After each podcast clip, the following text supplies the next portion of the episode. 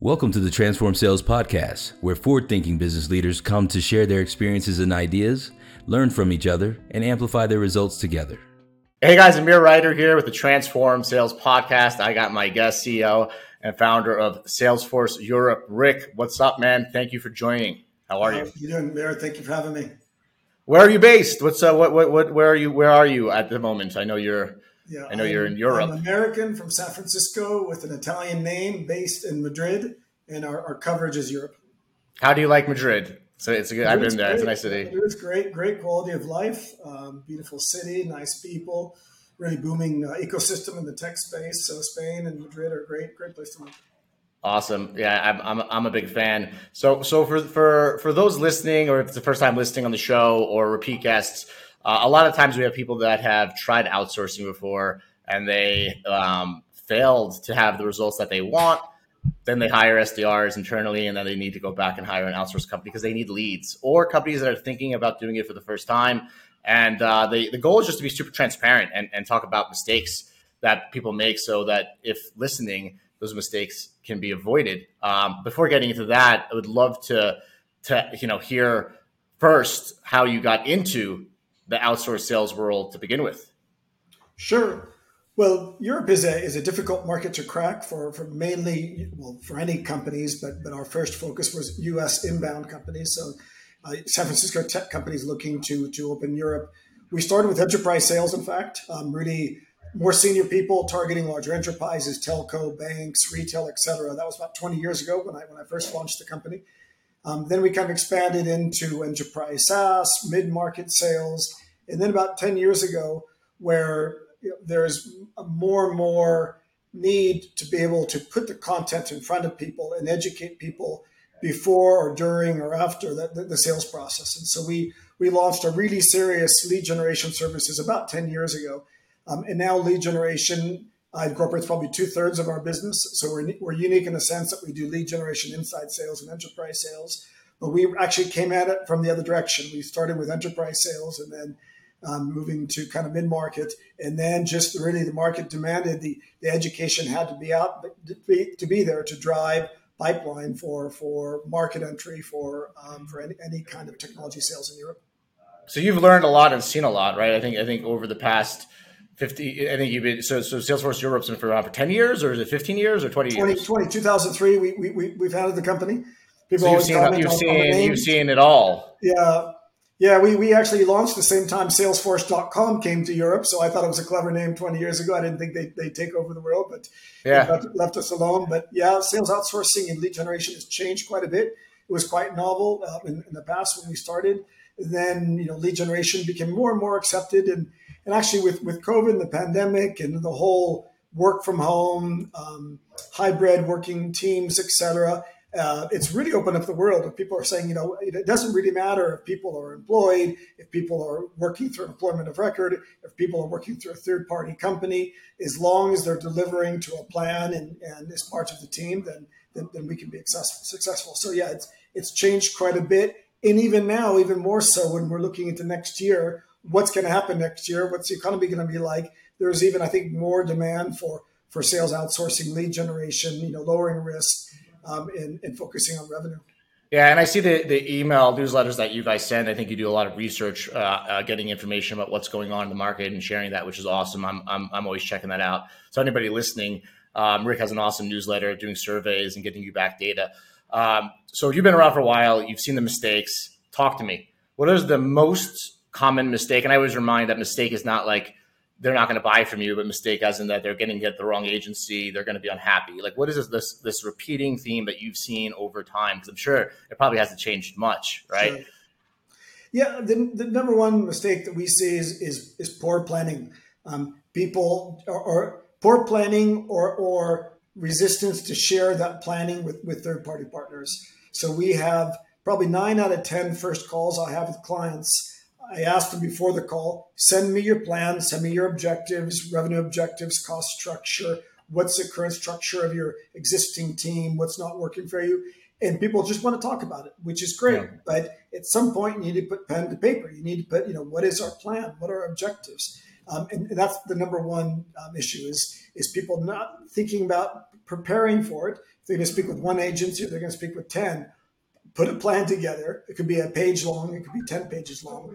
Put it in front of the companies and the people that you're talking to, and then build on that plan. And it shouldn't be a plan that you just have to kind of kick something off, but that should be really your working plan ongoing because you will learn every market is different and you need to adapt that plan to your learnings in the field. So, so are, are we talking about a, uh, an execution plan, like a go to a GTM plan, a go to market plan, or, or, or a procurement plan? Is it is it more of a plan of like how to compare agencies, or is it more of like here's the go to market plan that they're missing? Which it's, let's it's just more go to market plan. It is yeah. okay. I'm in the U.S. and I want to crack Europe, or I'm in the UK and I want to expand in the UK. Where where do I go? So have you done planning on what markets that you want to go into? Have you done planning on how you want to structure your team? I mean, how many, what revenue do you want from this new market? How many salespeople do you need for that market? How many lead mm-hmm. generation people? If a lead generation full time person provides, let's say, 10 leads a month, know, what's the ratio from a lead to an opportunity to a deal? And is that going to get you to, to your revenue? So, just a structure or maybe some market analysis, what countries you want to go to, what languages you, you can support, what the, the structure of that team is going to look like. What's the ideal lead generation team? What's working for you in your home market? So should we look to replicate that in the new market? What the salespeople should look like? What's the profile of the salespeople? Profile of the lead generation people? All, all that can be documented. What are the revenue targets I expect to get out of the new market? How long is that going to take to scale? Because you're not going to get in three months. What are you going to see in Q1, Q2, Q3? And be realistic about that. Sometimes we see that in clients they have a really realistic view and they say, listen, we want to hit these numbers a year from now. And we're like, great, you know, that's something that we can deliver. Other companies say, well, it's taken us three years to get in the home market, but now we're really good and it's going to take three months in a new market, which is, which is yeah. not the case. You know, new markets will take long, you know, a year to crack, even if you're a well-established company in your, in your home market. So, so for everybody listening, guys, I mean, there's a repeating theme here, right? Rick's been doing this for 20 years. Um, those that have a plan tend to get better results. Those that do not tend to be unhappy. Is that safe to say? Definitely, definitely. So, and don't be afraid to to put numbers in that plan. Just because you share with me, you're going to spend twenty thousand on lead generation doesn't mean you're going to spend it with me, right? But if you say, "Hey, we've got twenty thousand a month as a budget, and with that we want to deliver a million in revenue. Can you get us there?" And, and, and we can show you, or other teams, teams should be able to show you you know how you're going to get it or if you build your own. You're probably looking can i build my own? How long is it going to take me? What's that structure going to look like? And so yeah you, you need to have numbers in, in, the plan. That makes a lot of sense and, and, it's a big deal right? I think i think that there's been over the last 20 years an explosion in sales technology sales tools like velocity right? You got data providers but what there hasn't been is uh, anyone really helping people with a go to market plan and and it's almost as if it's like just not sexy, right? So people are like, a plan is not sexy, so let, let's just ignore it. Let's talk about it. But I always tell people, like, I'm in this big building, but it's like, hey, Rick, if I told you that I built this building by just throwing some cement together, some steel together, would you get in it? Probably fucking not, right? Um, but that's what people do, right? They they want to they'll get into buildings that were built on a plan. Their whole plat their their technology platforms you want to sell have a product requirement document and a roadmap so they, they know about planning, but then they don't do it with sales and marketing, and then and then it, it hurts their results, right? So um, anybody listening to this, I'm like, I I, I agree with Rick here. Um, I think that I think that not having a plan, and you probably would agree, leads to other problems, right? Like you start shopping with price because you don't have a plan. So all of a sudden you go to natural instincts and like you're negotiating, right? Versus like you said, being like, here's the goal, here's what we have to get there what part can you do right?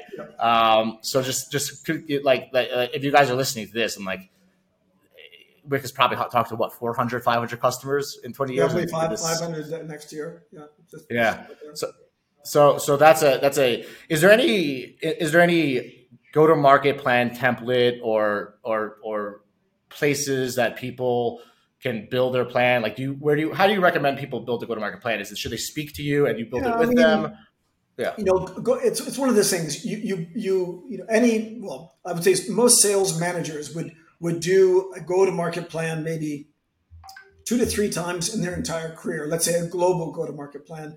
It, it's not something that you're going to do every day. So if you're doing it two or three times, uh, not a year, sorry, two, three times in, in, in a lifetime, in, in, a, in a career. So our suggestion would be you, you, you hire a consultant, you hire somebody who does this every day, day in, day out They know how to analyze new markets. They first analyze your own business. Um, and one of the core elements that people forget is, is identifying and then testing and confirming your ideal customer profile in your home market. So, who's really working well for your home market and your products. If you have a broad portfolio, which products are working best? What are the ideal customer profile for those customers? Do a good market analysis in a new market and build it around that. So, we would say use a third party to do that go to market strategy because it's it's um, it's it's easy to do it okay. It's hard to do it really well, and that ten percent, twenty percent doing it really well can be the difference between succeeding and not succeeding. We we say the same thing about building a, a partner program or a channel program. Like it's something that somebody might do two, three, four times in their career, but you can hire people who do it every every day, every week. And so there's would you would you call that would you call that you know like like we're we're we you know we as CloudTask we're trying to like start defining these things so they have definitions because it's kind of like a black hole. Would you call that if we were to put a name on it, like a market validation campaign, like knowing that your campaign's genetics, the the actual core of your campaign is market validation, meaning that like you're actually validating channels, validating messages. Yes, you might get meetings. Yes, you'll get you'll get sales because that's a byproduct of successfully messaging the right person the right time. But is it this concept that like people without having a validation, a marketing campaign, a validation campaign. They go to a campaign designed for an ROS, return on sales, and then it's like if you don't have this market validation campaign, you're just missing like the backbone of your whole campaign. Is that would you call it that term? I'm, I, you know, I, yeah, I, I mean, started I, saying that. Wouldn't, yeah, I mean, I would maybe say that you do a go to market strategy, go to market, whatever you want to call it, document, plan. There's debate uh, what do you call it a strategy or what do you call it a plan we, i think we'd call it a, plan there's strategy and tactics with, within the plan and, and, maybe that first year of the plan is the market validation so you might say here's the plan it's a three-year plan we're going to go from the us to europe we're going to start in uk france germany that's going to be our validation year and if we deliver the results in those years then we will expand to spain nordics benelux or something like that in year two so I would say that market validation is maybe part of that plan, or it could be one country, or it could be one vertical, or it could be one product. So maybe an element of that. So we're going to limit to the investors. We're going to validate it. We're going to limit your investment to one million. We expect to get X out of it, and assuming we, we deliver that, then we'll expand. Um, there's also a, a product market fit. Your product market fit, which is both the product but also the sales and marketing tools, the pricing, the positioning, everything that goes around the product. That's also going to be different from the US to Canada to Mexico to the UK to France. Every, every market mm. is going to be slightly different. And, and they need to have time to be aware and, and incorporate those subtleties of the difference as part of that plan, as part of that um, market validation. Uh, because you might um, validate one market in or in one market out in that in that same process. You might yeah. land in the UK and say, wow, we've got three competitors in the US, three competitors in, in Europe they're all already in the UK because that's where they went first. It's too hard to compete. But there's only one in France and Germany and Spain because of language difficulties. So, you know, that my validation is going to be six, more successful in those markets. Yeah, even taking it deeper, listening to you, it's almost like people are, I think, a little bit uh, uh, not accepting of the fact that failure is success, right? That you're actually, in a way, when you pay a sales rep, pay a marketing agency, pay an announcer, sales agency, the data you get back that might be negative is also what you're paying for, right? Because if you find out, like you said, that there's a certain amount of competition in a certain region versus another region, that negative information is really positive in the sense that a company could be blind to that and then build its assets and go to market in the wrong region and a compounded effects of poor sales performance can cost millions of dollars right yeah. So it, it's almost as if, like, have you ever had customers that were like, Rick, thank you for finding out that nobody likes our product. If we didn't know this, we would be we would be in that situation. Um, is that because it's almost like you go to a doctor's office, yeah, you, you go to a doctor's office and you get tested. Negative news could be positive, right? You could you could be like, oh, I, I you might better find out early than, than, than not positive. Positive that you find it, yeah, positive that you find it early, but all of a sudden B two B, it's not like that. Why do you think yeah. that is? Well, just to know where to focus, right? Um, because you know a lot of clients don't want to hear bad news, and, and they see this information as excuses for failure. You know, I, I wasn't able to sell because there's too much competition. We're too expensive. Okay, that might be maybe you're too expensive, or maybe the sales person is not that good, or maybe the positioning is not that good, or maybe they're not trained well enough to be able to position you well against competition and, and win. But if you have a product that's very similar to the competition and you're arriving two or three years late, and the competition has an office of 20 people in a market, and you're just starting with one lead generation, one lead generation, one salesperson, you know, why are they going to buy from you? So you need to have something super compelling, um, you know, if, if you're in that case. And, and maybe it's simply, hey, let's not do this market. Let's, let's do another market that's going to be easier for us to crack. And then maybe once we get some economies of scale and, and improve the company and, and get in a place where actually we can beat the competition, then we, then we come back in, into that market. Yeah, that, that makes a lot of sense. Um, what mistakes do people make when working with you, right? Like, there's obviously purchasing mistakes, right? And sometimes these purchasing mistakes, you know, they'll trickle down to the actual performance. But during the campaign, is there this repeating theme over the last 20 years that like you were like, man, if this, these buyers did this, this, and this, they'd get what they want, and I wouldn't be, you know, worried about this account. What, what kind of behaviors are they doing that that are counterintuitive to the results they're looking for? So, you know, one is we're a third party, but treat us like part of your company. So mm. I guess number one is we use the customer's email. We have the customer on our LinkedIn. We're an extension of their team. Doesn't make a difference if we're employed by them or if we're using an employer of record company or if we're a third party selling on their behalf, we're part of the team. And so the more people treat us like part of the team, we're on QBR sales calls, we go to sales events, you know, the more we're part of the team, the more successful we're going to be. The more our reporting flows up, really integrated as part of the, the business planning, more successful we'll, we will be. So I think that's that's one big element. Um, having time to support uh, an outsourced team, whether it's lead generation internally or lead generation internally, you you need sales management support time to be able to support it. You need finance team time, you need operations time, you need technology time. All that needs to have capacity uh, product development time to be able to take that, manage the team well, take that feedback, act on that feedback. I mean, we have clients that we're waiting six months for a legal agreement to go into a new market. Um, and just because their legal was not prepared to take on a new market. So all elements of the business have to be prepared. Yeah, it's a good point, right? I think a lot of times people will buy from an outsourced sales providers because they've uh, in and they fail to do it internally, right? And a lot of times they fail to do it internally is because they didn't give the support, they didn't give the coaching, they didn't give the tools, they didn't give the feedback, they didn't give the communication, and they uh, you know, have this mindset that by hiring a company, some things will change, and they will. The things that will change are the expertise, been there, done that, um, the the market, the like knowing the market. But what doesn't change is that teamwork, right? So if you're going to hire an outsourced sales company you might not have to do a lot of things that you normally would have to do, but that should allow you to focus more time on the communication, on inviting the QBRs and increasing that that communication because it doesn't go away, right? And and I keep reminding people listening that like SDRs and AEs are very much like a baton race, right? It's like it's like someone's running with a baton and someone has to catch it, right? And if you don't have that feedback between that baton being that meeting, right? You're going to drop the baton. You drop the baton. You don't close sales. You don't close sales. You're firing somebody, right? Yeah. Um, so that's all. That's all awesome information. Um, I, you know, I, I, I, I love the fact that you've been there for such a long time. And you've seen all this, this, this, all of this change happen. But one thing has probably remains the same. People need qualified meetings, right?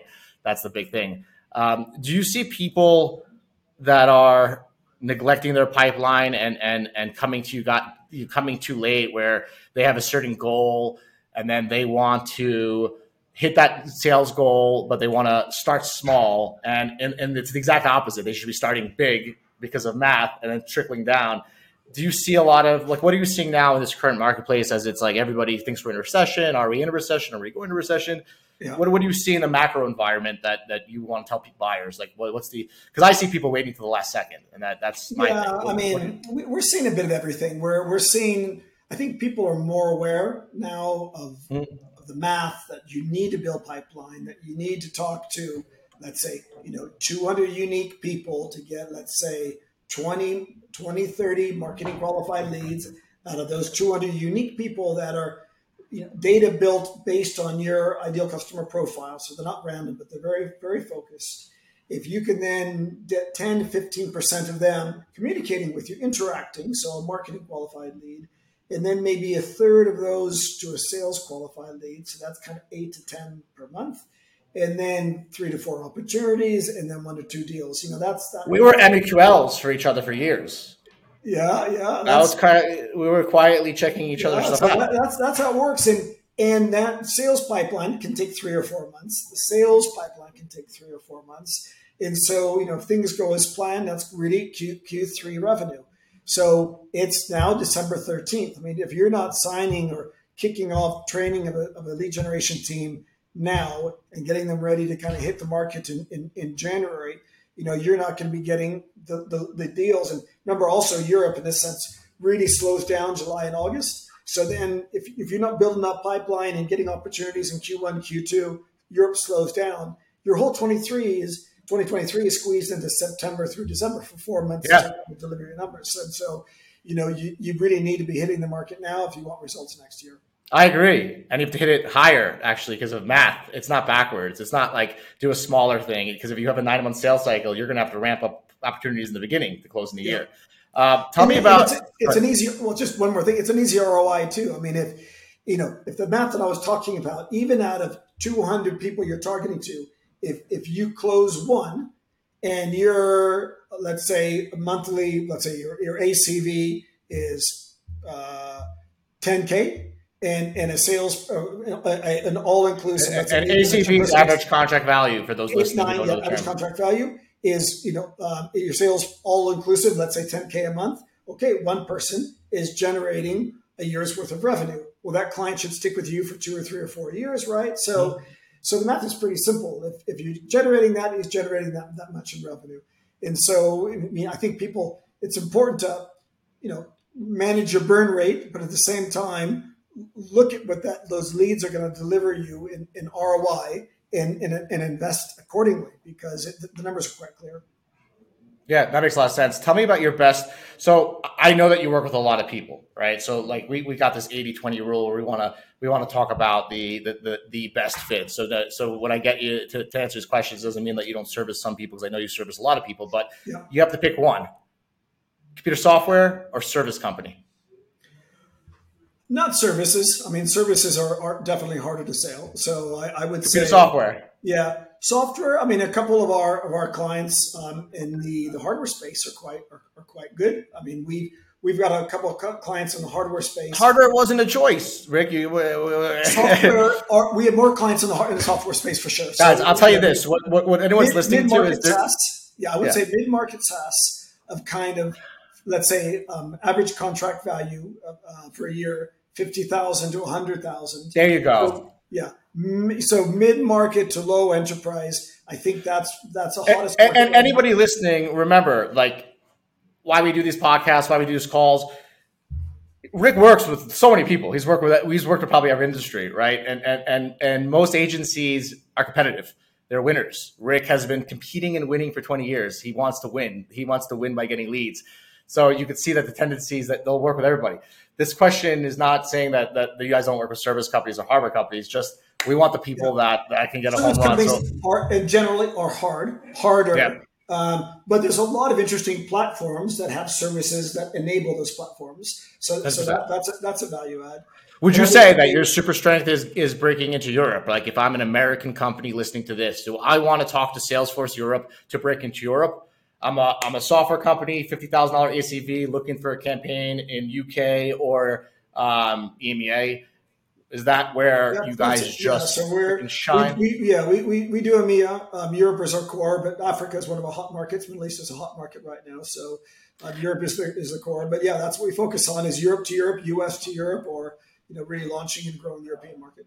A- anybody listening, um, if you are a computer software company and you are 50,000 ACV looking to break into Europe, Rick is your guy. I always knew that. I knew the answer. I'm like, they, the name is Salesforce Europa, Europa so we, we kind of know that. We make it easy. Uh, any advice for somebody who might not be ready to outsource, might not be ready to hire sales for the answers? They just want to do it themselves and they want to pick maybe a country that is in Europe that is just a little bit more responsive to outbound sales. Is there a country in particular that has better uh, performance? Yeah, I would say, you know, if you're doing it your own, if you're an English speaker, um, the Nordics and the Benelux are, are probably easier to reach in because they're, they're English friendly. They're smaller markets. Maybe maybe the Nordics. I, I would I would choose. Um, they're open to new technology. They don't mind somebody calling in from the outside. Uh, I would also say though, it's hard to be successful calling in from the outside. So I would say you know, find a partner and, and pay a partner or hire somebody, but put somebody in Europe because there's always competition.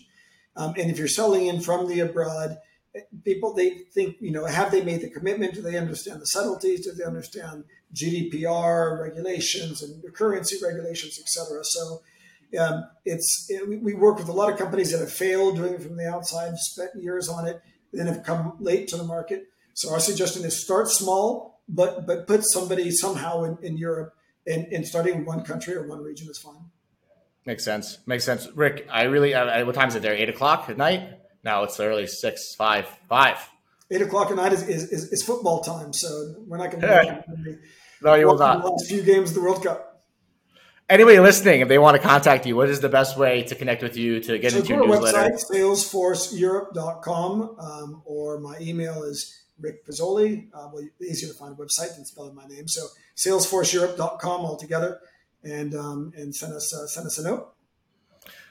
Rick, you're the man. I appreciate working with you. I look forward to helping uh, the, the right customer find you guys through our marketplace when they come through our marketplace or directly when they just listen to our contact, uh, our content. Um, everybody, thank you for tuning in to the Transform Sales podcast. And uh, this is it for today with with uh, our guest Rick in Salesforce Europe. Rick, thank you, man. Fantastic. Thank you, Amir. Keep, keep doing the surveys and sharing the data. I read it all. Absolutely. Thank you very much. Always a pleasure. See you, man. Take care.